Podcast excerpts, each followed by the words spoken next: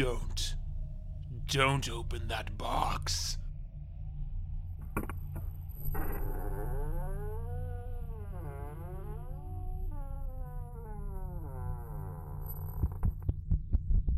What have you done? You shouldn't have opened it. You shouldn't have opened it. Opened it. Opened it. It.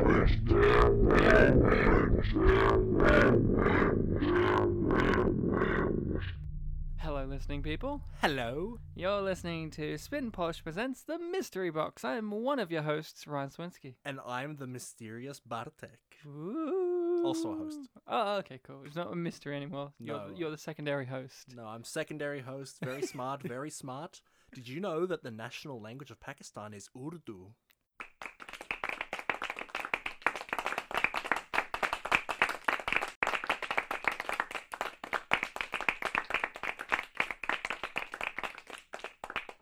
You're listening to The Mystery Box, our show in which it's our monthly show in which we talk about a movie that has been picked at random. Technically a second- DVD.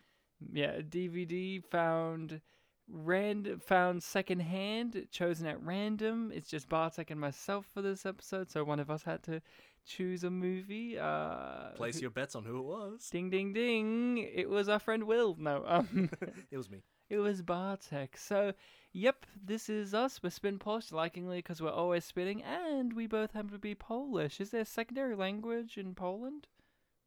Uh, I'm pretty sure it's just Polish. What's the second like? What's the second most spoken language? Is it English?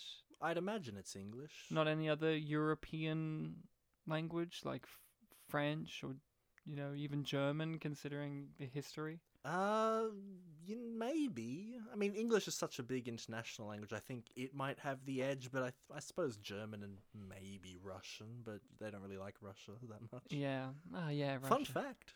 Fun fact. Don't like them much. don't get on with them.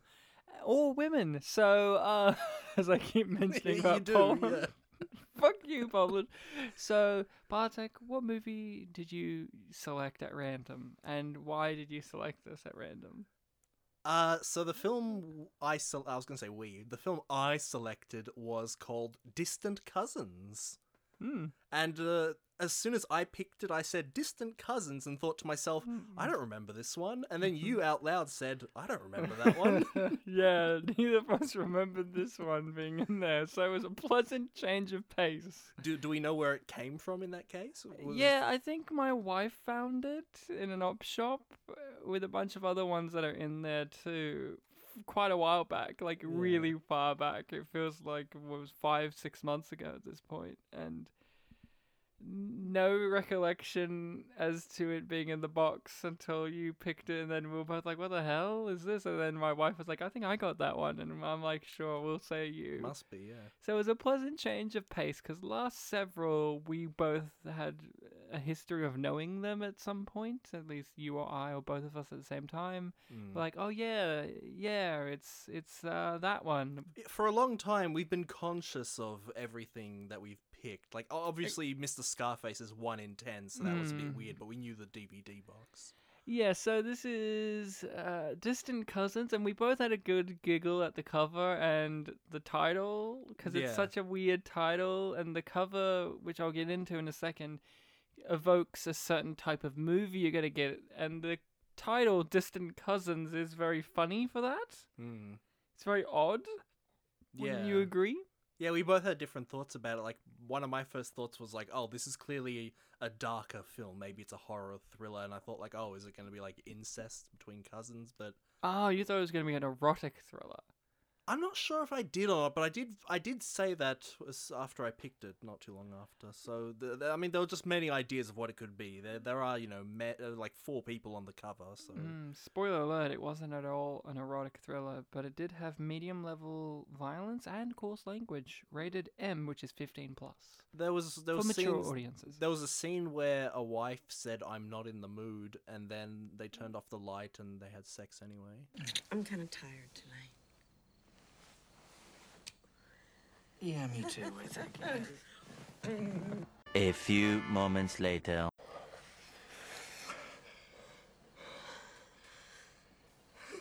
So you picked this, and I had a good giggle because it was like distant cousins, and it's in all caps, and so you have to say it like distant cousins, which is not at all intimidating. So the cover of this one that Bartek picked for us today is very um interesting to say the least. Hmm. Um It's- it's a black cover and the back is black It's very black, yeah. and the title Distant Cousins is written in that kind of bold red writing with a bit of a grain on it, something that you would see on like Psycho or Hitchcock type of movies Hmm. and stuff. So it evokes this kind of a thrilling aspect, just the font alone. Would you agree? Yes, yes. So you get this feeling like, ooh, this is gonna be a dark movie. Distant cousins, you know, like ooh, and the font is red, but then to just go on the writing aspect, Yeah. Black font on dark image on background, not great to read, but you can read it, and it says, "The moment they arrived, comma, the nightmare began." Dot dot dot. Distant cousins, and then underneath that, in white writing on black. See, that makes more sense, right? Yes. Don't let them in your house. so to read it fully, the moment they arrived, the nightmare began. Distant cousins, don't let them in your house, because there's no dot dot dot or any kind it's of. like a it's like a trailer voice. Yeah. And then the picture is on the cover, well, in front of some other images, in, in right in front of us There are a couple of layers. Uh, yeah. uh, there's a few layers like an onion, as Shrek bravely stated. that was brave. It was brave, wasn't it? Yeah. It was very brave. Is our main two characters a husband and wife, and the wife is crying on the husband's shoulder, and the husband is looking off, worried, and he's holding her like very 1950s esque. Very odd because I really don't remember a moment in the movie where she cried in his arms. Mm. Really? She was too no nonsense for that, but we'll get into that. And he's just kind of like off in the distance, and then behind is a window, a window frame, and behind that window frame are other two main characters. We see a lady with a uh, unbuttoned shirt that's going very low down, kind of in a profile, leaning with a giant knife, and she kind of looks like Nicole Kidman.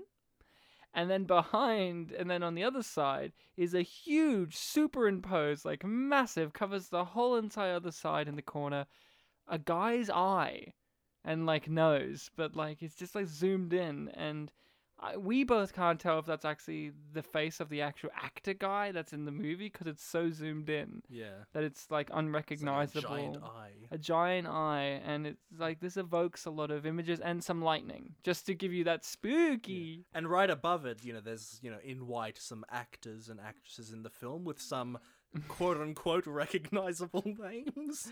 yeah we weren't too sure to begin with if this is one of these movies where the credits on the box are like reversed Yeah, so like last name, first name. yeah so should i be reading it from bottom to top because you have someone whose name is mel harris but you could read it as harris mel which is fair enough but then the kicker is the next one is david keith not to get them confused with keith david the famous actor and then the next one is William Katt, not to get them confused with Katt Williams, the other famous person. And then the other one is Marg, Marg Hellenberger, which could be read, or Hellingsberger, which could be read as Hellenberger Marg. Not Ry- Marge. Ryan can read that name in every way. Marg. Marg. Marg. And then here's the best thing. We don't even need to summarize the plot because the plot's summarized on the back. Yep. The for back yeah. gives it away, and I haven't told this to Bartek, but halfway through the movie, I gazed at the back, just gazed at it, and I saw the spoilers, so I knew what was going to happen. And I Oh. didn't mean to do that. Like, you know, like we've read descriptions for movies on other ones, and they never It's- give away on, the yeah. plot, like the actual twist. Mm, So the plot of this movie is on the back, yeah. and it gives away the twist. The twist that is the whole entire point of the movie. And it's just like whoever marketed this DVD, they need to apologize to certain people yeah. because it literally. I read it to Bartek after, and he was like, "Wow, that really does just give it all away, yeah. doesn't it?" Ryan's wife and I, we didn't read the thing beforehand, and, And I didn't mean it. Usually, I'm dil- diligent like that, but I just Yeah. kind of like I grabbed it just to gaze at the back because the back is so vacant. It's just got some basic images in a line, and they're all really dark, and you can't see what's the image is because the back is black and it's all in Yeah. White text. And it's just like okay, uh, the movie is ruined now, but not really because I already kind of figured these things out because it's very basic plot. Yeah, the plot twists weren't out of the realm of possibility based on what we were seeing, but you know, it would have been nice if the back, you know, doesn't just, you know, squander all that. Distant cousins. Relatives from hell. Anybody I want to be. And I want to be you, Richie. Are you ready to delve deep into dis- distant cousins? No. Okay. Well, that was Three- a fun episode. now I'm ready. Can we talk about the title itself being really dumb? Distant Cousins? yeah, we had a discussion about this while watching it. So, the title is Distant Cousins, and the movie only has one distant cousin in it Yeah. of our main character. And Bartek's statement was that they are both distant cousins, like of one another. But my argument is that doesn't work necessarily because It's not what the film leads you to believe with the title. that's not what the title is about. The Yeah. title is thinking something else because, yeah, they are both distant cousins from one another, but he, the intruder, the the villain character that the film is, you know, delving Yeah. into, is a distant cousin. Yeah, only one of the distant cousins is the antagonistic force, so you wouldn't want, you know, the title be like there are more than one antagonistic distant cousins. And our distant cousin has a fiance. Yeah. And Bartek was saying, well, doesn't maybe that makes her a distant cousin? I'm like, no, but she's an in-law. that doesn't. distant- yeah. That doesn't I was just trying to justify it from the movie's point of view. I really yeah. But I think it's just because it was a cool title to use Yeah. for your cheap thriller movie. Because this is a thriller movie, not a horror movie. Because Distant Cousins could be a cool horror movie name where it's like, ooh, the it could be Nothing But Trouble Mm. with Dan Aykroyd, Nothing where but it's like, troubles. you, but like where at the end of Nothing But Trouble, spoiler alert for that movie, they come to live with Chevy Chase, his you know, and they're his family now because he's married into them. And that could be like, ooh, but like I was expecting something like that, like some fucked up weirdo relatives, but instead it's just one dude and his fiance, and that's it. Mm. So Bartek, what is the basic plot? So we're introduced to our main family. It's a mother, a father, and a son. Um, and you know they they're living in one house together. There's some you know family arguments going on. Like the son is playing pranks on the neighbor. He's being an He's, ana- pu- he's performing crimes. performing crimes, but he's being an anarchist.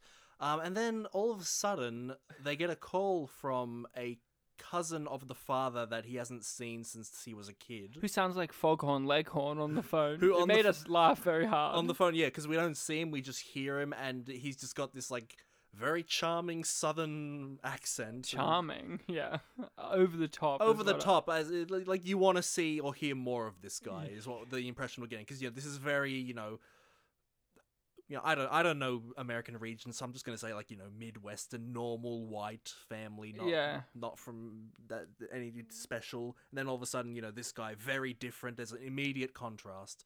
Does that pretty voice belong to Catherine June Sullivan? Well, yes, this is Catherine. You'll never guess who this is in a million years. Your cousin, Harold Young.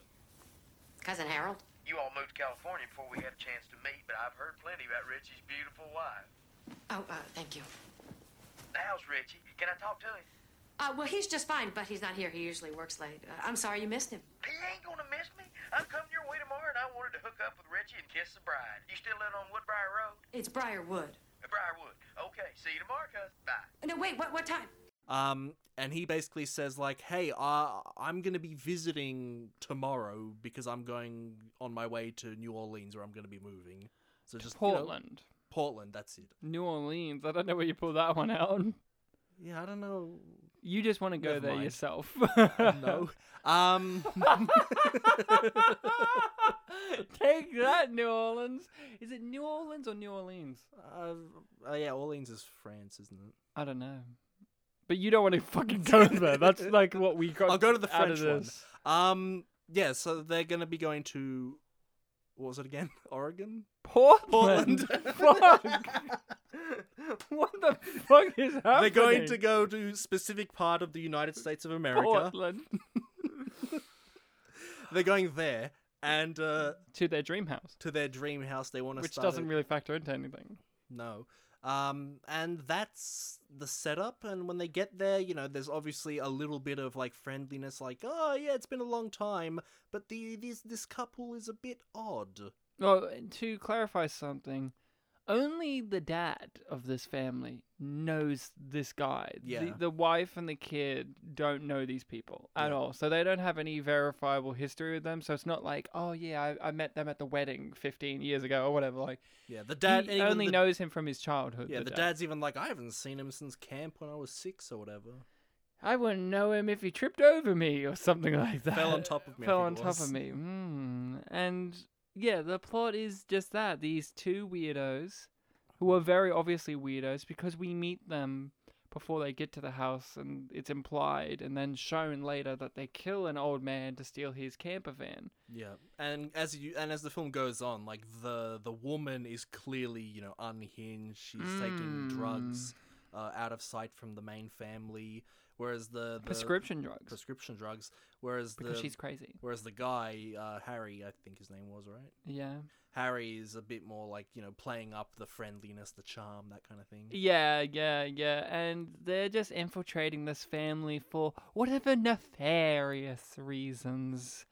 And it's just a cat and mouse game between them succeeding at their goal of infiltration and the family finding out that they're infiltrating them and turning against them. Yeah. You're waiting for the shoe to drop. Yeah. You're waiting for the shit to hit the fan. You're waiting for all the clues to have led to something, the puzzle to be solved.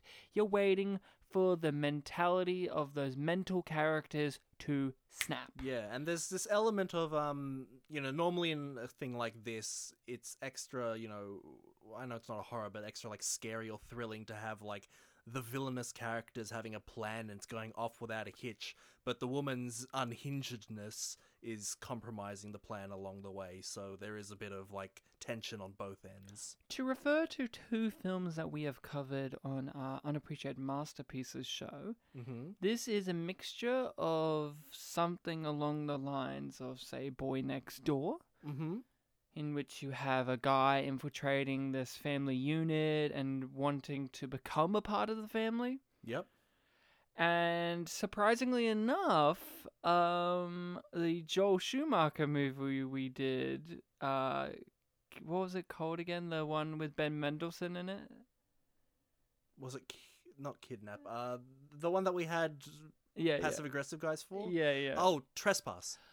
This is a mixture of the boy next door and trespass. Because in trespass, they're trying to do this plan without a hitch, but he has a girlfriend who's like a super drug addict and she's fucking shit up, hmm. as well as one or two other in the gang. Yep. And that's what it reminded me of as well. Yeah, that's a good. That's a good. Because point, yeah. Ben Mendelsohn's character is crazy too, but he's got a plan. He's trying to be professional. He's trying to be friendly, but also intimidating when he needs to. Mixed with the boy next door and the When the Barrel Breaks and a few of these other thrillers that we've done on our Yeah. show. We've definitely referred to um, the boy next door a few times while watching this film. Yeah, Yeah, if you haven't watched The Boy Next Door, it's a fun one. it's a fun movie. J Lo should have got an Oscar for it. You think you can scare me with some graffiti on the wall? Think again. It's gonna be your word against mine. And who do you think you're gonna believe? Stay away from me. And stay away from my son. yeah, they're infiltrating this family for what reason, Bartek? Uh, they they see it unfair that you know this family, which I said is a normal family, A rich family. a rich family. They're A rich normal rich, family. rich normal family. A you know, very rich They're together. They're married. They're happy.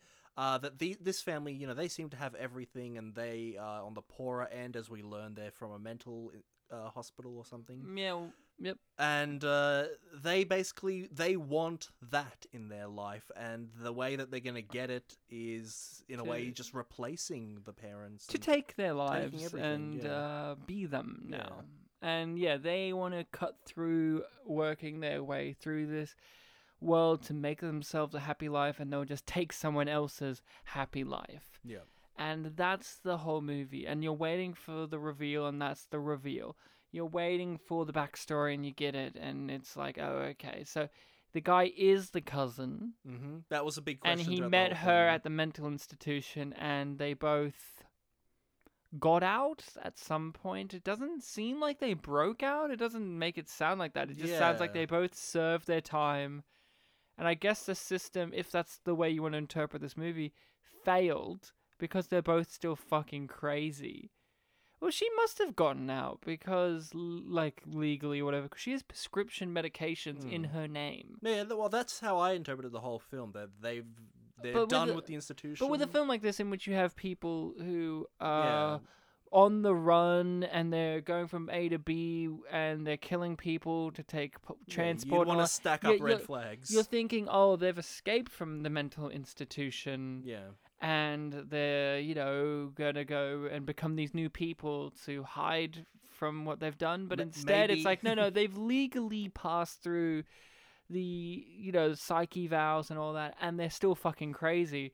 And now they've decided 10 years later, or 15 or whatever years later, that they're gonna go to his cousin's place, take his life, and become him.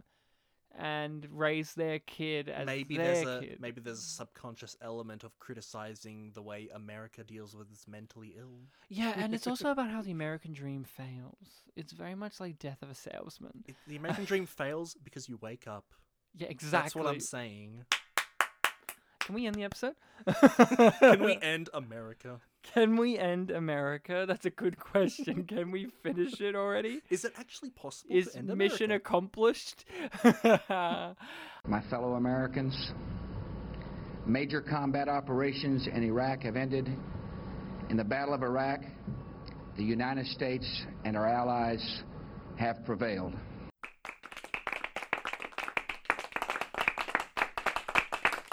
yeah, this movie takes its time. It gets to A to B. It doesn't do anything uh, like unique or interesting within this kind of genre, but it does it effectively. And when I say that, I mean for the fact that this is a straight to video project.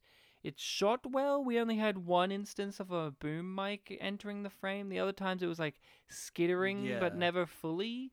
Like you could see a shadow, or you could see a little, but not enough to actually say it was. They got so their their one customary mistake out of the way pretty early. there on. was no jarring editing really. It was just some scenes would just end, but not in a way where I go. It was enough to say that the editing it was bad. It was Yeah, more like there the script made it feel like they just wrote a short scene. There was one cut that uh, jarred me just a little bit, but I can forgive it. It's like when they were watching TV early Mm. on. It cuts to like, oh, here's one part of the room where the family is watching. Here's another part of the room where it's the guy and the girl, and it looks like they're on the end, different ends of the same couch. But it Mm. turns out they're across from each other on two different couches. Oh, okay. Yeah, I didn't even notice that shot in particular. But like, we can both agree that the editing not a problem here. It's competent. It does its job. It's shot well. We could see what was happening Mhm. even in the nighttime scenes, Yep. which was uh, an accomplishment for a movie like this. yeah. The acting was pretty all right. Like it wasn't great, wasn't bad though. There's only like one guy in the movie that I was like, "Oh, this guy fucking sucks." And that was like the old man at the very beginning who appeared in one scene. Yeah, and they and they set it up that he would appear again at the end, but And he didn't. Didn't. It was a shame. Th- I think that's the biggest thing of this movie is we have both seen a lot of movies. We both understand writing and the structure of things. You're expecting a lot more. Mm. Like they introduce the dad and the son work on this boat together, and the uncle, you know, the cousin guy, Harry, he's interested in working on it. But they only use that so that the Harry can put the dad in the boat at the end Yeah. to tie him up and leave him in there. But it's not like the boat came into anything. It's not like the Harry stepped in on the dad's parenting moment by helping the son finish the boat, and then the dad could be like, "Oh, he's infiltrated on my life, but I brought this on myself Yeah. because I'm busy at work." Because they also introduce the dad of this family is always at work, and it's kind of disrupting the family life. But so you're thinking, oh, that's going to play into the fact that Harry and Connie are going to have an easier time, you know, worming their way in. But in fact, it doesn't really, because he seems like he's taking time off work to interact with these people. Like he goes to work, but he yeah, we doesn't have it like where he's like, there aren't a lot of scenes of him at work. No, no, and Most of the time, it's him coming home. Really, yeah, it's weird, right? being home, You're yeah. thinking this is going to play into things. there So are a there's- couple of setups in this film that like didn't they- they're like technically play out, but not really. Yeah, and it's not like they're breaking the movie's credibility that they don't play out. It's just kind of like, oh, okay, that Yeah. really led to nothing. Like we learned that the uh, the first thing we learn in the film is that like oh this kid's a bit of a prankster. He's got these robots that Yeah. he controls. And uh, halfway through the film, we see a, we had a shot of that robot again. Someone tripped over it and like, oh. I could and Ryan was saying like, oh yes, this could be like for a Home Alone prank at the end or something. yeah, or like she trips over it and falls down the stairs or something when it's like the big final shot. But that never plays into anything. Yeah. Other than he has to be in the backyard, the little boy, to play with them, so that Connie, uh, the distant cousin's fiance, can kill someone in the house. yeah. But that's not really following through on what you've set up here. Like, it doesn't really matter that it was the same toy. He could have been outside getting a pizza, like down the road. Who knows, right? Yeah. That's the biggest problem of the movie for me. Is just like weird things where you go, well, this would have been better. Like this could have added some extra tension, or this could have added something. Like when we did unappreciated masterpieces, and we talked about those are thrillers and those erotic thrillers. A lot of those followed through on that. Even the lower tier ones, like uh, Unforgettable. Unforgettable's no boy next door, but Unforgettable followed through on a lot of these things that it was setting up, like the ex boyfriend the social media aspect of that movie, followed up on that. But this movie, it sets up all the dads at work all the time and and the mum's working at this art gallery and she's uh, you know she makes glass artwork and that only plays into it because she uses a blowtorch and that kind of helps kill one of the the bad guys. But it's not like the glass artwork ever comes into it's not like one of the distant cousins uh, breaks an artwork and she gets mad or they break it and use it as a weapon the glass right Yeah. nothing comes into play with that. It's just kind of like, uh, we need to have some reason why one of the bad guys catch fire because it's funny, dramatic irony. Yeah. Bad guy who likes fire catches fire, dies, ha ha ha, and that's like, that's the only reason that this woman has a job in which she has to work with a blowtorch. The dad could have been the guy who worked with a blowtorch because him having an office job in which he did what? Doesn't matter Something, yeah. something with soda, right? They had a whole lot of conversations about orange soda. Yeah, it kept getting mentioned throughout the film, and I wasn't really understanding why. Maybe I'll play a clip in which it explains it, and if there isn't, I'll just play the clip in which he's like, "I like to fuck and drink orange soda," whatever that was about. If there isn't, you can just have like Kenan and Kel, Kel yelling orange soda. of course, of course, of course, and I'd play a different Kenan and Kel clip instead. But Ryan, it's his iconic favorite drink. Of course, of course, of course. I watch Big Fat Liar. Yep. So He wasn't in that. which one? Big fat lie. He wasn't. He was Kenan. Oh, is it Kel's line? Uh, so yeah, yeah. He lo- Kel loves orange soda and Kenan Kel. I thought Kenan would because he's like the big guy. Mm. No, he works in the store where you can buy orange soda. Oh, and he doesn't like it. Can we review Kenan and Kel in which one of us has seen Kenan and Kel and the other hasn't? Well, Ryan, we've already spoiled which one has. Whoa! It's on the Um, back. You know, I may be doing my thinking with my little head instead of my big one, but I always remember the ads that have, that have got some sex in them. You know, a pretty girl with not much clothes on. You know, better than the funny ones or the marching bands, that kind of stuff. Orange soda and sex. That's what. Yeah, yeah. Now you're the ad man, but, you know, just put my two cents worth in. Orange soda and sex.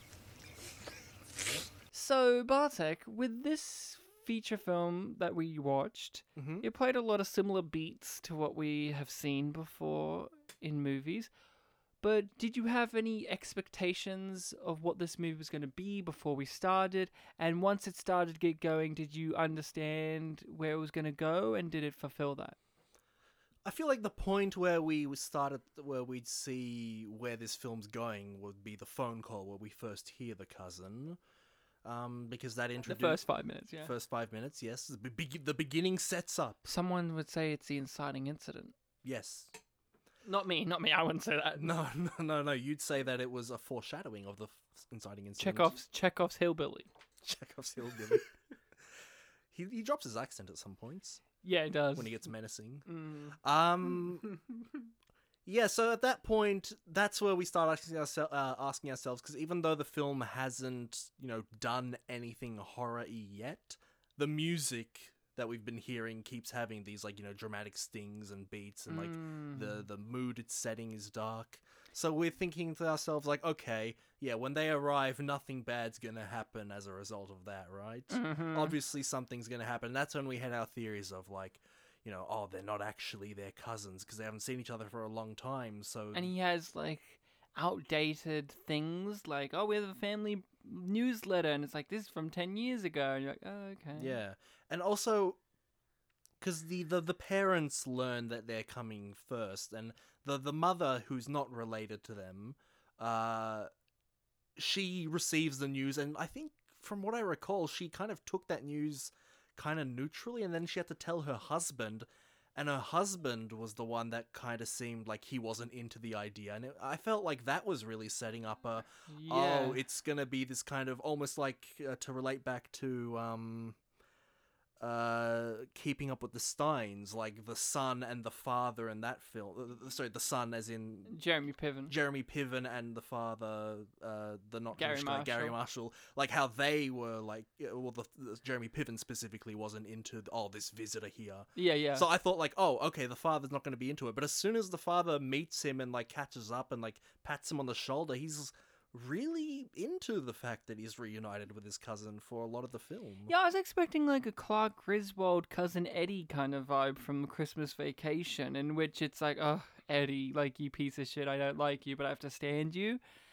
But instead, he was just like, yeah, that's me as a kid, and uh, yeah, I did break that. You did break my arm as a kid, and oh, the golf golf balls, oh, golf ball incident, oh boy, and that's where I found it interesting. You and I both kind of were like, so this must be the cousin, right? Because he knows too many f- tiny details that only the cousin would actually know. And then Bartek said maybe it was someone else at that camp. And I was like, ooh, Yeah. that could be interesting. No, he was the cousin. No, he was definitely the cousin. He just was crazy at some point and went into a mental institution and came out crazy, as hmm. mental institutions do. Yeah, and, That's what they're there for, mental institutions. You don't go there to seek any kind of professional help for your mental health. Oh, so it's it's not in to- movie world, It's no, no, no, in the real world, Bartek. It's there to make you a supervillain. That's what all mental institutions, asylums, and institutions do. Is they make you supervillains. They make you ten times more crazy than when you went in. That's Mm-hmm. that's just reality. You know who needs psychiatry? America's listening to your words and like you know just ooh, sweating.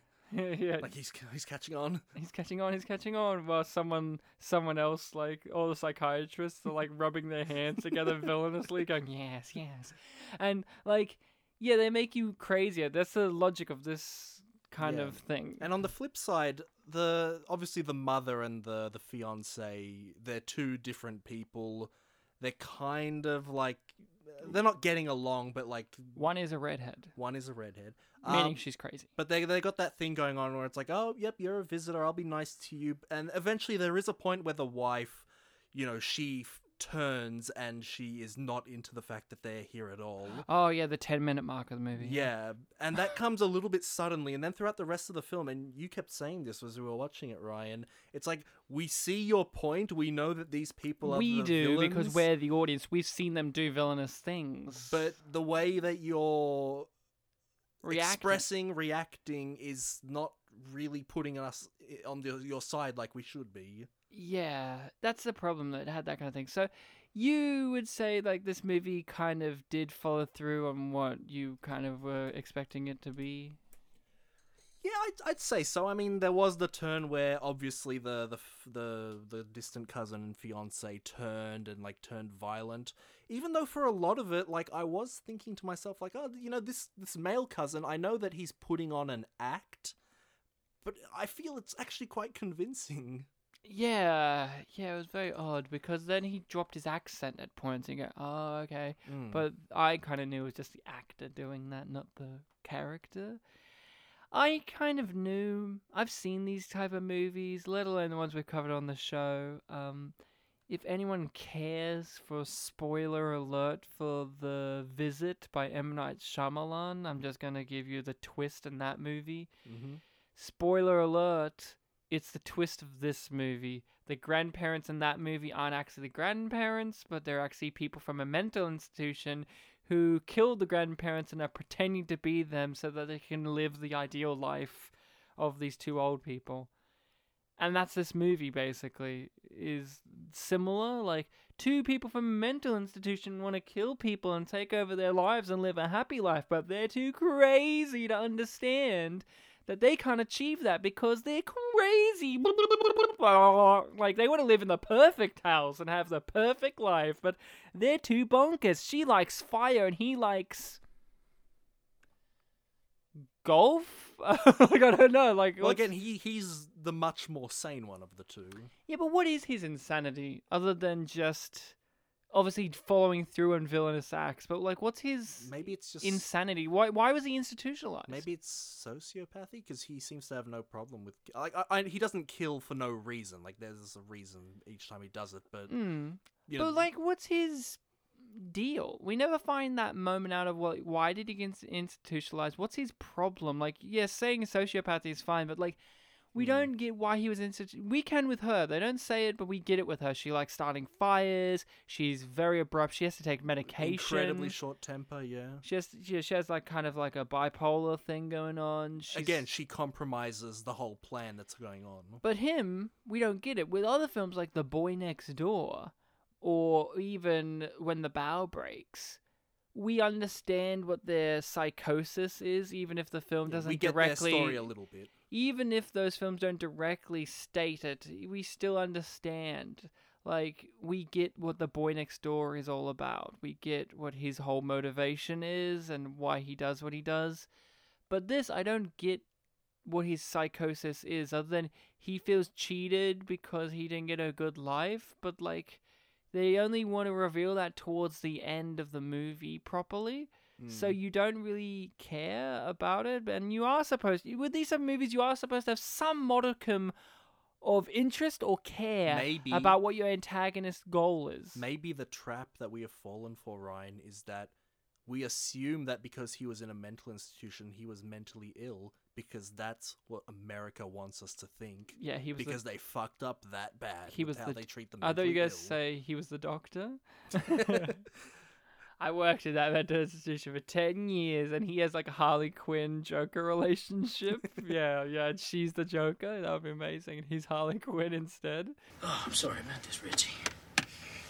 But it's time I started a family of my own. Hmm. You know, 10 years in that hospital is a long time to covet something. Those doctors told me I can be anybody I want to be. And I want to be you, Richie. I don't know. It's like this movie was enjoyable though, right? Yeah, yeah. We had a few giggles, both genuine and you know making fun of it. But it wasn't like we really had that many giggles. It was just like this was solid. Like Yeah. it told its story as simple as it is, and as routine as it is, and as familiar as it is. It told it clearly. I Competently, yeah. understood it. Unlike a recent movie, Tender Loving Care, Mhm. in which that was also a thriller with craziness, but I didn't understand a fucking thing going on in that movie, and I didn't like anyone. And to think it happened on my case? What the hell does she think she's doing? I mean, I'm the one who gave her the break. I helped her get her license, for Christ's sake. I cared about her. And this is how she repays me. Just what the hell is going on here? This, yeah, it made some stumbles. I thought the wife was too aggressive, too early, too quickly. Mhm. I felt like like their motivation as villains could have been fleshed out a bit earlier instead of leaving it so late, so that way it feels a little bit more tense and we can have an understanding of what they're about. I feel like those are missteps, but not major enough to derail the just cheap thrills of this thriller. the fighting and the violence wasn't really there. It wasn't excessive. We only had one on-screen kill. Mm, yeah, yeah. We had an off-screen kill, and that was funny because when we got to see the old guy's body, he was like in a petrified, screaming state, like he was killed by some supernatural monster or something, which was very funny to us. Mhm. He was very old too. The idea of this real life old man having to be that pose was amazing to us. We had a good giggle about that. Mhm. Um. Oh, sorry. We had two on-screen kills. How dare I? There was one in which someone got injected with too much potassium. How could I forget? I was too busy thinking about the lady who got stabbed with a knife. How could I? Do we count uh, the fiance getting burned?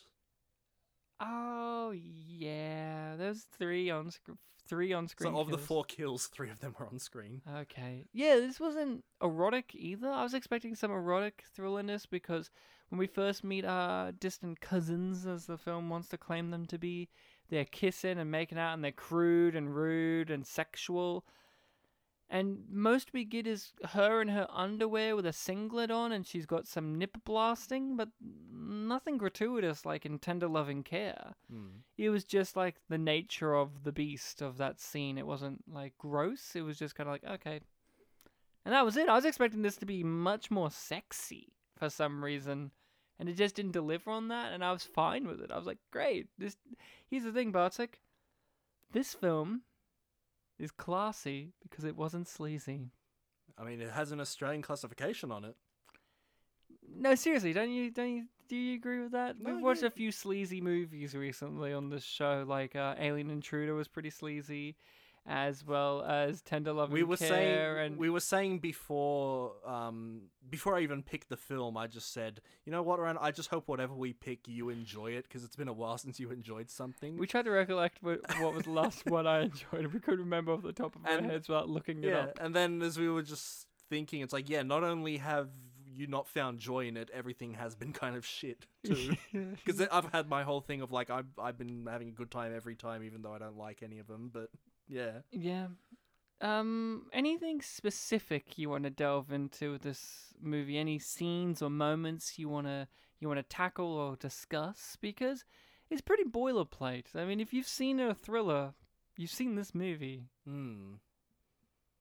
Uh, I. I guess it's not as big a deal because the film didn't really focus on it too much, but I kept having a little giggle at the fact that, like, at the beginning of the film, the kid got grounded because he um Broke into someone's he, house. He broke into someone's house to prank the police, basically. As you do. As you do, and oh, of course, Ryan, you loved his shirt during Oh, that scene. he had a shirt that just had dynamite on it. It was a white shirt and in black text. Bang! Exclamation mark. yeah, I thought Bartek would wear that shirt. His mum would buy him that shirt. For people who don't know, Bartek's clothes are all clothes that his mum buys him with no rhyme or reason to them. Like literally right now, he's wearing Harry Potter pants, and Bartek is not a Harry Potter, I, I grew when I was growing up. I was into it. but not now. At this point, no. We've And made- you were saying like your brother got pants that you would prefer, and these pants he would he would prefer, but you can't But the sizes are too different. and it's just like yeah i could see bartek wearing this shirt with no rhyme or reason to because bartek will wear random shirts like this one's got three monkeys on it for no reason or or, or like not the one you're wearing today but like I forgot what I was wearing. That's why I had to look. or like you got another one that's like this one's got an Indian design on it, or this one's got like this. It's like no rhyme or reason. Bartek is a guy with no style because his style is the fact that his mum has no idea what he like. His style is so she just chooses random clothes, and he just is like, I, I- don't care. I'll I, just wear I whatever. reach my hand into a pile of clothes, and it's like, oh, this is a shirt. I'll wear it. I mean, I do that too, but I chose my shirts. I bought my own. Yep. Uh, but anyway, uh, the thing I was having giggle about was the the kid's punishment just seemed to be like everything. Mm. And with contradictions, like it's you're grounded, uh, you have to pay back the money, Mm. Which is hundred and eighty-five dollars. one hundred eighty five dollars. Uh, we're cutting your allowance. Uh, you're quote unquote under house arrest. Also, if you want to pay off the allow- uh, the the debt, uh, get a job. Yeah, but you can't because you're grounded and under house arrest. But also, we got you a job at the art gallery, but not with me, your mum, but with my friend. Yeah. God forbid, I don't want to work there with you. You're a fucking little shit. Bloody You- Marcy. Yeah, Marcy. She she she turned up several times just to remind the audience that other people don't trust the cousins either. Hello, I'm best friend of Mum, therefore I am with Mum's side. I am Kristin Chenoweth from The Boy Next Door. Like that was her character. She's not a but vice not as though. interesting. Yeah, she's not a vice principal or a cunt, um, as was described in that movie. No, they, they didn't drop the C bomb. They dropped the the S bomb, the G bomb. the G bomb. God, and I think some other bomb. Shit, goddamn son of a bitch. I'm sorry. All right, Connie. You said the S word, the G word, and the B word. Uh, go get washed up. Oh, man. I'm sorry. I was just trying to help. There's a scene in which I had a good laugh at the fact that they attacked a chemist in his in his shop because he phoned the house, and they're like, "Fuck him, let's go get him." Okay, I don't think you need to do that. Uh, Both of them were like, "Let's go get him." We you, we had some giggles about when the mum was talking on the phone with people, Oh. and the timing specifically. of She the does not know how to phone act, right? Yeah. When you're on the phone, in movies at least, this may contradict real life, but you need to have that little pause in there so the other person can respond. Give a believable amount of time not talking, so you can have like someone give an answer and then react to that. But she's very much like, "Oh, how are you? Oh, that's good to hear." Like instant, instant. and it was about like a like medicine one thing, running that- off sentence. It's like, did you did you uh, prescribe this guy this drug? Oh, really? No. Okay. Oh no, no, it was even like, oh, "Hello, I've got this drug here. I was wondering if you could tell me what it does and like, like how you get it." And she's like, "Oh, really? That's interesting to hear. Goodbye." And you're like, "Wait, what? That's Yeah. not long enough." There were a couple of scenes that In like, real life, the yeah. guy would be like, uh, what was the drug again? This one. Uh, let me just check it in, uh, you know, or like, oh, that one does blah blah. See how I'm taking time? Yeah, yeah. To respond, but she's like, he must have just went, hmm. and she's like, yeah, blah, blah, blah," like instantly. Like when she was talking, he just went, hmm, and then she's like, oh, really? Cool. like that's not an answer, bitch. Like. Uh, yeah, that was very funny. She was very funny with that. Everyone else just did okay acting wise. Like, you know, uh, Connie was over the top, but she had to be. But it wasn't like the actress was doing a bad job. She just had to be over the top. Hmm. She Harry, wasn't, she wasn't like that uh, the witch from Troll Two. no, she wasn't that over the top. But like Harry, he reminded me of Dennis Quaid and Patrick Swayze had a kid, and I found that very distracting. Hmm. And I did not believe that this guy would be related in any way to our main guy, but I guess that's the point. It's supposed to confuse you. Mm. Well, they're cousins, so the mutual grandparent. Who knows what the parents are like? I don't know. That's true. That's true. Um, I'm trying to think. There's not like this is just a very light movie. Like this isn't gonna be a heavy episode of like this fucking weird moment or me being like this is pornography, Bartek, and you're like, well, it isn't. Fuck you. Uh, this is just a decent little I can't remember. little thrill I remember ride. there was one scene that like began and ended like instantly. Almost. They had a few of those. Like, here's a scene. Oh, it's over now. Here's a scene. Oh, it's over now.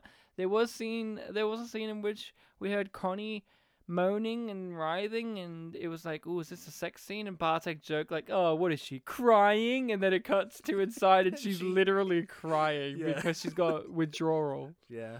And I was like, she was crying, Bartek, and he kind of like Bartek just kind of gave a little smirk and just kind of kept. him- He didn't say anything. He just like, "Mm, yeah, like. mm." And I'm like, like, the "Oh, movie, God, I'm a the movie one up you. Like I've had that happen to me so many times on this show where I go, haha, dumbass movie, it's this, and then the movie's like, ah, it's this actually, and then I have egg on my face. Yeah. But this is one of the times where Bartek, I said joking around, not even being malicious like when I do it, joking around, then had an egg on his face. I was like, "What are you retarded?" And I'm like, "Oh, you are. Oh, jeez."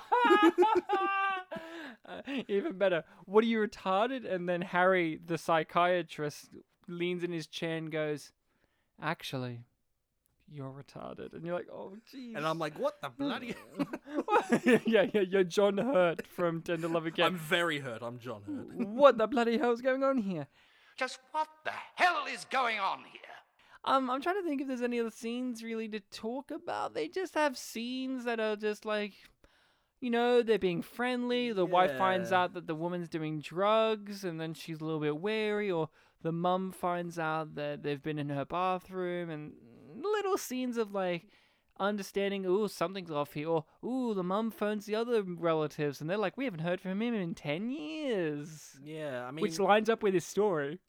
Yeah, the yeah. Um, yeah. Speaking of lining up a story, there was the whole thing of like, oh, she's taking drugs, but we already know she's taking drugs. So when yeah, she finds we have one- a whole thing about it. so when she finds one of the pills, it's meant to be this moment of like, huh? But it's like, no, we know about that. yeah, we understand it, or like, yeah, we get it. Like, Hmm. they get it. Like, I don't know. It's very odd. You want to talk about the climax in which the shit hits the fan? Oh yeah, yeah, we can. I just can't think of much else to say. I know, yeah. Like it's very light. Like it works. Usually, everyone. usually you think a movie like this, in which it's a, a cheap thriller, in which we feel like there's nothing to say, makes it sound like there was boring and nothing in it. No, it wasn't boring, and there was stuff in it. It was just it's just all generic, uh, paint by numbers stuff, but not offensively paint by numbers. It wasn't like they didn't try at all. It's just they succeeded in mediocrity, and that is something at least. Trust me when I say that, because on this show, that's a success. This is better than not trying at all, like Alien Intruder, or you know, Tender Loving Care. Jesus Christ, that sucked. This at least was like meh. I won't remember it in a year's time that we covered it on the show, but like, I'll remember it in ten years' time. Ooh, Like remember David Keith, I will remember that. William Katt. Yeah. So the climax, Bartek, how does it all kind of boil to the top? Uh, what do we count as the beginning? Is it like when they're playing with the robot in his room, or I think or it all kind of kicks off when the cousins overthrow the parents and they start taking over the house and the parents are like tied up in different locations Uh-huh. and they're raising the son now and then Marcy comes along and fucks it all up. Yeah, so in the I guess the third act of the film, uh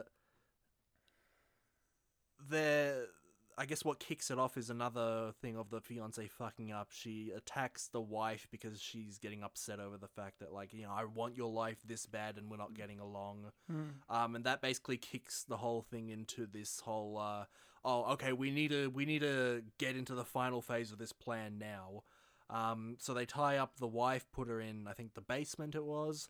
Uh, eventually, the father comes home and asks, like, hey, where is everyone? He gets knocked out. He gets knocked the fuck out. Punched like he to the gets a- he, he gets punched in the stomach Oh, and then oh, grab the um, head and they smash it on the smashed knee several knee. times. Then when he drops to the ground, he stomps on him and one more time. I'm like, geez, he's dead. and then he says some tender things to him because he's nice. Yeah, yeah. Insert Simpsons audio. Stop hitting him. He's already dead. He's already dead. ties him up, puts him in the boat, and at this point, like, I guess they're trying to have fun times with the kid. Like, hey, they don't tell him this since you know he's They're liars. They're liars. They, they don't tell him that like we're gonna be your new parents, but they party with him to like show him like, oh, we're cooler than your parents, right? Yeah. And the kid's a metalhead, by the way. We forgot to mention that. Oh yeah, the kid loves metal. You know that kind of metal that doesn't sound like metal at all, but sounds like rock and or roll. Like it sounds like it's rock and roll, not even rock. One of the rock songs literally roll. has the lyrics rock and roll. It doesn't sound like metal. Yeah. I laughed at that so much. and then the mum keeps referring to them as the Metalheads. I'm like, is there a band called the Metalheads? Because she's like, and now it's time for the Metalheads to go to sleep. And it's like, okay, are you saying the son's a Metalhead and other Metalheads go to sleep? But then she kept referring to music he was listening to as like, like, what was his name again? Alex. Alex, turn down the Metalheads. I'm like, okay, so the band's called the Metalheads, I guess. Well, no, but Alex has to be a metalhead because he's got the biggest metal collection in school. And Connie likes metal music too. They connect on that. She's like, "Metal? Are you a metalhead?" Again, is it a band and that's the name of the fans, or is this the genre of music? Yeah. Nobody knows in this movie. Who knows? Anyhow, they're getting along, and then the next day, uh, Harry, the cousin, uh, he has to work with the real mum to to go to the bank to get her to close her account. close her account and get a bunch of money in cash because you know it's easier to lose, but you gotta have cash. Um, and meanwhile, this leaves uh, Connie and the son at home alone, and you know they're playing with the robots, and uh, they decide like let's play with them outside. Sure, why not? As you do. And uh, as they're heading down, she notices that the friend Marcy is coming over, and that's really gonna fuck everything up. But she plays it cool, uh, but then she kills her, so not quite. I mean, she played it weirdly because Marcy had like five minutes to wander around the house, even though the chick had already grabbed the knife and was prepared. well, the front door was open. You Well, really- as you do. You really want it open when you you're doing a takeover kind and of thing. as you do as a friend, Marcy, who came over there just because the son didn't turn up to work. She's like, I'll do, I'll knock on the door, and I'll just open the door and wander around the house without any permission. I don't know. I found that a bit weird. With how like, I clo- don't- with how close she was with the mum, I can look past it. but- Yeah, I don't know. Like my family has close p- family friends, but I don't think my like they would have the permission just to like Oh, in my life, no. open that- up the house and wander. around. We were talking about this. This this is movie world. Like like I don't know anyone in real life who who at the age these people are have that medicine cabinet that's behind the the mirror and it's filled with pills. Like like they have so many pill bottles. I've never met anyone in my life who has had like that many pills, prescription pills, like unless they've got some disease or are dying or have something. These are just normal, healthy people. Why do they have so many fucking pills? Because it's movie world. Because in movies, that's what everyone has in movies. I've never seen that in real life. Neither have I. Would my family be happy nor yours with like a family friend just kind of opening up and wandering your hmm. house and snooping around? I can I can see some. I can see that being a thing, but it's definitely not in my family of people I've grown up with. No, in your family, you have like a million Virgin Marys all over the walls and a ton of And like elephants. elephants. And elephants. Not on the walls. No, actual much. like figures. No, yeah, that's it. Figures. You don't have elephant paintings or anything. You're just like little figures. Hmm. But and you and you have a ton of frogs in your room, like like Yes, I like- I like frog-related frogs when I was material, younger, yeah. like stickers and toys and knickknacks, and you have like a little frog keychain. I do, yes. He's like, oh, it's in my yeah. pocket. We've mentioned it on the podcast before. Yeah. So Bartek, um, the the climax did not involve your room with a million frogs No, it involves his room with all his metal albums. and robots that don't really factor into anything. Yep. Um. Yeah, so they have a confrontation, the two women, and one of them gets killed by getting stabbed. Hmm. That knife gets a bit of mileage in the third act, I guess. Does it? I mean, it was gonna. It was used to threaten, and then it's used to kill, and then it never returns. Yeah. Um.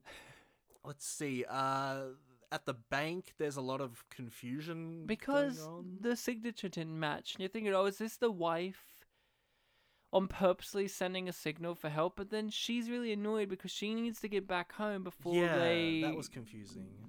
kill the kid and the husband because they if they don't come back at six, they're dead. So if the wife didn't do that on purpose, Because yeah, we had a did lot she do of it by accident? we had a lot of focus on her writing the signature. Yeah, and she seemed very determined and focused. So you're thinking, oh, she's doing this on purpose. I was waiting for her to turn it over. Yeah, like, and part it of me- handwriting of something like, you know, emphasizing like help or something weird. Yeah, part of me just thought like her signature was actually a message, and I just couldn't read it because I was too far from the screen. But no. Or when the chick at the bank asks for a social security number and she says it, and the woman reacts like, "Ooh, I don't know if that's right." And the husband, The- aka yeah. the Harry, the fake husband, yeah. he recites it back, and she's like, "Oh, that is it. Great, wonderful." It's like, "Oh, okay." So the wife was genuinely trying to quicken this process, but the bank is just full of dumbasses, I guess. Yeah. Like they would have to wait for the bank manager, and you're thinking, "Oh, this is gonna mean something," but it's just like a literal one sentence scene of him like, "Yeah, well, well it all checks out pretty much." Like, bye. Yeah, after a speech. like you of- want it in cash. Yeah, after a speech of like, oh, you know, we get a lot of forgeries surprisingly, and and I thought it was a thing of like, yeah, and you're getting one now. And he's like, and you'd cut to his finger underneath the table, pressing like the the silent alarm button, like ding ding ding ding ding. Like I was waiting for something, but instead we got nothing. Yeah, instead it was just like, oh, wasting time for tension. Not not like bad wasting time, but it was wasting it time was for the filling characters. time Yeah. for for un needed tension, so that way Yeah. Connie can do all of her crazy film- shit uninterrupted. This film criticizes the treatment of mental health in America and the banks. Yeah. Yeah. Banks, am I right? Banks? No thanks. And then you know the mum comes back, finds uh, uh, Marcy dead, and she just flips the flips the fuck out and just starts like attacking. Well, even before she sees Marcy dead, she was she's building up the whole like "Where's my son?" angle. yeah, it's supposed to be like, oh no, you're setting off Connie because Connie's accepted him as her son now. But the Yeah. problem is, we didn't understand that part of our psychosis clearly enough. Like I don't know, I didn't buy it. Like that she instantly is like, now is my son, Connie. Yeah, the, the, Like they talk about that she wants a kid and whatnot, but I don't know. It just didn't feel. I sort of felt it in the. oh, She didn't feel not- motherly over him. She felt like she was the same IQ level as a child, so it felt Yeah. like they were more friends. Like but thinking back on it, like yeah, there's the whole thing of like they they bonded over the metal head thing. Then Mm. there's a later part where Connie just says like he looks like me.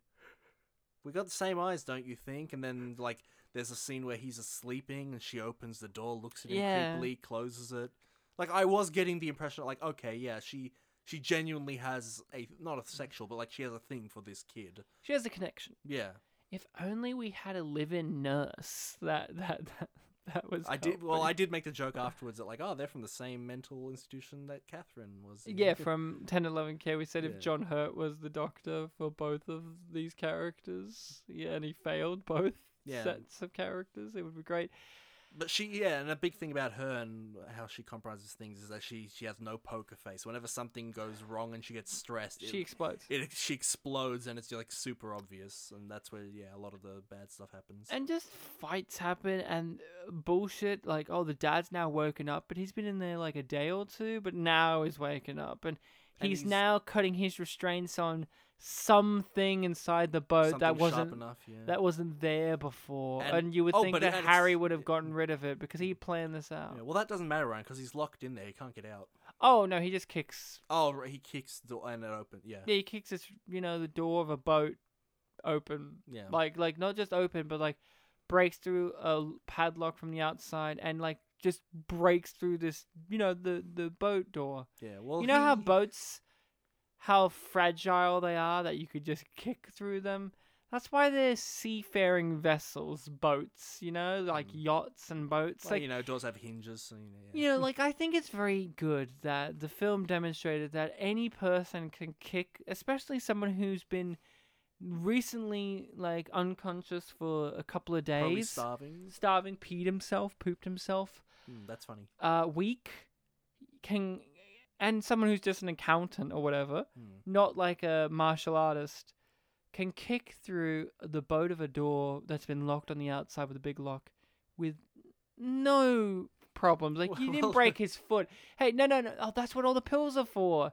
He's just constantly popping pills to get that super strength and not feel the pain. Ever that's, since his cousin broke his arm as a kid. that's Just- it. That's it. Yes, we nailed it. He and his wife were made for each other because when she was tied up, she also made questionable decisions. We knew that Connie liked fire because when she had the blowtorch earlier, she lit it and said, "This is fucking great," in a way that is like, "Oh, this will bite you in the ass later." And there's little scenes where she has a match and she's like interested in the fire, even if it just goes it extinguishes. Yeah, because that's what crazy people love is fire all the time. Also, correct me if I'm wrong, but when when the wife was tied up and taken to the basement at first, she had a match, lit it, and dropped it on her, and th- Mm. nothing happened. I mean, no, she, you're right. It didn't happen. I don't think anything would happen necessarily. It was like it was a burnt out match by the time she dropped it. Yeah, but the way it was framed, it, like you know, movie logic, it's like, oh, is that going to be a bad thing? But no, it was Well, it's foreshadowing to the irony of Connie was the one that got set on fire. Yeah, and we made the joke of like, oh, she should stop, drop, and roll. But when she was first set on fire, she was already on the ground. She could just roll. She stood up at some point. As you would when you're on fire. Hmm. You'd go, ah, I'm on fire. That's how Bartek would say it. Yeah, I'm very whingy about being on fire. Mom, I'm on fire. And his mum is just like, at the store being like, now what miscellaneous shirt can I give Bartek for being on fire? And she grabs him a shirt that's for the beach. like that would be amazing. Bartek's wearing a shirt right now that makes him look like a little sailor. There's a fun fact. Do you agree with Get that? me some spinach. Do you agree with that statement? Uh, yeah, I suppose. I need a little bit of like a what's that cravat? Not cravat. What they t- Yeah, Popeye has. yeah, a little- sailor hat. Sailor hat. Adam Adam Sandler sailor hat. Um, Connie catches fire. It's very funny, but then Harry's like, "Oh fuck, it's all over now." But don't worry, He, he has his uh, Billy Dee Williams. Oh no. no. But then don't worry. Um, our main hero, hero Richard. How could I forget his name? Richard just comes behind him with a shovel and just like beats him to death. But no, he's all right. He's alive because He's Harry could by- survive a fire poker directly into his temple that made him bleed profusely out of his fucking temple on his head. And then he could survive a shovel that wasn't just smacked, but slicing action into In his slow stom- motion. Into his stomach. In slow motion. And then smashed in the back of the head with In a shovel motion. in slow motion. Harry's Terminator. He can't stop him no matter what you do. Like Well, he he'll arrested. just keep coming after you. Well, that's the thing. It could be Well, a he se- did- he didn't get could arrested. be He a, got put in an ambulance, I'm could be a sequel. Yeah. In which is called Distant Cousin. Well, you know, there's already a precedent of them being let out after they do their time of some sort. Yeah, yeah. They lock him again, and then another ten years go, and they're like, uh, All right, you're done. eh, no, even better, even better. Richard and I can't remember the wife's name. That's the one that I can't remember too. The, the, the, let's say Mary. Um, Richard and Lisa, Richard and Mary. They in ten years' time are like big heroes. They're like they're resting on their laurels, and they're like, hmm. It'll be the plot of Mystery Men. It's like mm, we need a new challenge, but all the villains have been defeated. How about we release one from the asylum to fight me again? That's the plot of Mystery Men. Okay. And uh, that's what happens. They release Harry again, and then just shit goes crazy. That would be the plot. They're like, ooh, like they're big superheroes in this universe now. Like, like they're Iron Man, and they're like, we need a new antagonist figure. How about an old one? Yeah, yeah. They just release Harry, and he's like Cape Feared up, like he's super fit. He's gonna be his own lawyer. Like that's that's because the music in this was very reminiscent of Martin Scorsese's Cape Fear, hmm. or the iconic Lake Terror. Was it called Lake? No, it was called Cape Fear, but with an E in The Simpsons Yeah, that but- but episode. the- But, the- they the lived at Lake Terror. Terror Lake, Lake Terror. Terror yeah. Lake, the Sideshow Bob episode, the best one of Sideshow Bob's episodes. The. Thompsons. The Thompsons. Wink.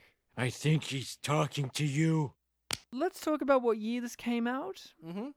I don't know. Bartek does. Yep. But what were our guesses? Did you have a guess? At some point, I was thinking mid to slightly late 90s, but then there was a thing I saw in the film that made me go, okay, I think this might be late 80s, early 90s. and I Ooh, was. it the toy console? yeah, yeah. which the, they had the, NE plug-in guns. I think they're called the NES Zapper for the Nintendo Entertainment System. unrelated to Frank Zappa Unrelated completely. or Moon Uh, Unit Zappa. And so I was thinking. Uh, nice, nice reference, by the way. That that is his daughter's name. Yes.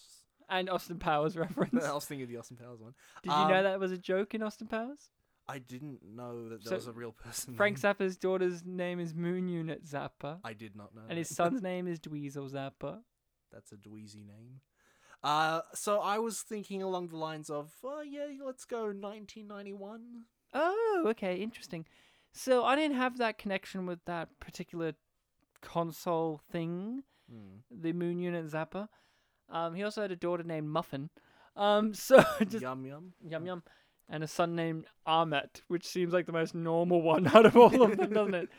Um, I was guessing the '90s. I was joking that if this is another post 9/11 movie, like like uh, fourth Like Tenor, everything we've done. like a lot of things we've done, surprisingly. Um, I was guessing 1994. mm-hmm. For some reason, I felt like it came out after we did. It didn't. It was 1992. You're fucking kidding me. No. This movie's that old. Wow. Almost, yeah, just a few more years and we'll be on the, what, the 30th anniversary? Wow. we could go to the 30th anniversary cast party. I'm sure they're all still alive. No, Except we'll go for th- Alex, he died. We'll go there, and Keith, David, and Katt Williams are there for some reason. well, that's interesting to know. I didn't realize that. Um, cool. The twist is it was actually from 2018, double featured with Black Panther. That's what we were. that's what we were joking. Um, Minions and uh, To Kill a Mockingbird. would we recommend it? I mean, like we said, it works. So if you've got it on, you know, you can check it out. I I wouldn't say go out of your way, but it's it's a fine enough film. Yeah, I'd recommend it in terms of if you've got nothing on in your life. Like, there's better movies. I mean, there's better anything, really. But it wasn't offensive. It wasn't gratuitous. It wasn't. It was enjoyable enough. It was enjoyable. Yeah. It was cheesy at points, but not too much. It was. uh The cousin himself was a lot of fun, I guess. I could have had more fun from him though. I could have had more, more over the top. Especially because, and we were talking about this, like when we first hear him on the phone, he had to play it up because it was just voice acting going on, and he seemed really kind of cartoonish through that. Yeah, yeah. Um, this is a very low tier thriller genre movie. Like, the more enjoyable ones are The Boy Next Door, Unforgettable, When the Bough Breaks. If it's an erotic thriller, it's got that angle. even just it. thriller Yeah. on thriller levels, or Temptation: The Confessions of a Marriage Counselor by Tyler Perry is even more interesting than this. Hmm. That one has AIDS in it, so This film was lacking black people. it was really lacking people. It was like five people in the whole movie. Yeah, well, uh, at one point This we could have see been a stage play. At one point we see Richard's boss, and yeah, he has a He was bald. Yeah, bald moustache. He was. He looked a bit like like a Mr. Potato like the Coach Hines. I think's the character's name. It's like a Keegan Michael Key character. I'll take your word. I think it was Coach Hines. I'll take. You see the one that's like AA Ron. No, that's uh, the, I think Coach Hines was from his Mad TV days. I'll take your word. I'll take your word. Um, we recommend it mildly because this is a mild-mannered, classy, non-sleazy movie. Mm-hmm. Uh, Bartek, Yes. this was a pleasure. I feel good. The mystery box was rewarding. I mean, a minor reward, but one nonetheless. This was this was a not comic relief, but a relief from A relief. usual. Usually we would have to escape the room, but I think the film was nice enough to let the door be unlocked for us this episode. It was like, you guys have suffered enough. Here, enjoy a mild mannered thriller. In fact, we're not going to punish you anymore. The room, you can escape from it very easy now. Mm-hmm. And Bartek and I are smiling because we're both like, you know what, we do deserve this. Ryan more than Bartek, Mm-hmm. because I've suffered more. I'm a masochist. Yeah, a lot of the reasons why I've suffered more is because of the ones that recent have been Bartek's fault. Tender loving care. Let's not forget, I picked this one out of the box. So you're redeemed now? And I think both of the films that we've picked out of the box in the past have been kind of letdowns at some point, so I'm winning. Yeah, yeah, I guess. I Until next time when you pick something, we'll have to see how it goes. Oh boy. So, um, that's basically about it. You can find us on the social medias of Facebook and Twitter, Spit and Polish Presents. Uh, we post pretty regularly on there. Uh, Mhm. We have our weekly show, Pictures Powwow, in which we talk about movies that we have recommended. Uh, we have our old show, Unappreciated Masterpieces, in which we do commentary, commentary tracks for movies that seemingly don't deserve a commentary track. Mhm. Hence the Unappreciated masterpieces. I think our synopsis for our podcast overall is still based around the fact that we're doing that weekly. Maybe we should change that at some point. I don't think so. I think it's more like we just delve into the murky waters of movies and find gems, which is true. But I think there was that line of like that people dare not, you know, Podcast. dare not talk about. Yeah, and we're still right. now How many people have been podcasting about Star Wars Revenge of the Sith? Not enough. That's true. So, nailed it. or how many people are podcasting about distant cousins? Well, this one obviously. but it's like, well, when you mention the fact that we have a monthly show in which people never talk about the movies we cover, I guess it does fit the description of our bio. Shit. It's, it's like not so much don't dare to cover as don't know that they no, can. they don't. They don't dare. They don't dare to cover They the rise and fall of Baal. They only dare to cover actual Keith David films. Exactly. And Katt Williams. Um, our email is spitandpolished at gmail.com. You can contact us there with uh, your views on the movies that we cover, suggestions for movies to cover on our weekly show, if or if threats. if Distant Cousins is a childhood classic of yours, we'd like to hear from you. yeah, Alex would like to, the actor of Alex would like to hear from you. Because it would be his childhood classic because he was in it. I thought you meant Alex from the Facebook page who keeps commenting. No, no. Um, yeah, that's about it, isn't it? Uh, you just find us, rate us, review us on whatever podcatcher uh, allows it, and you know, just be good to one another, be thrilling to one another. If you're a cousin and you're distant, Love thy cousin. love thy cousin.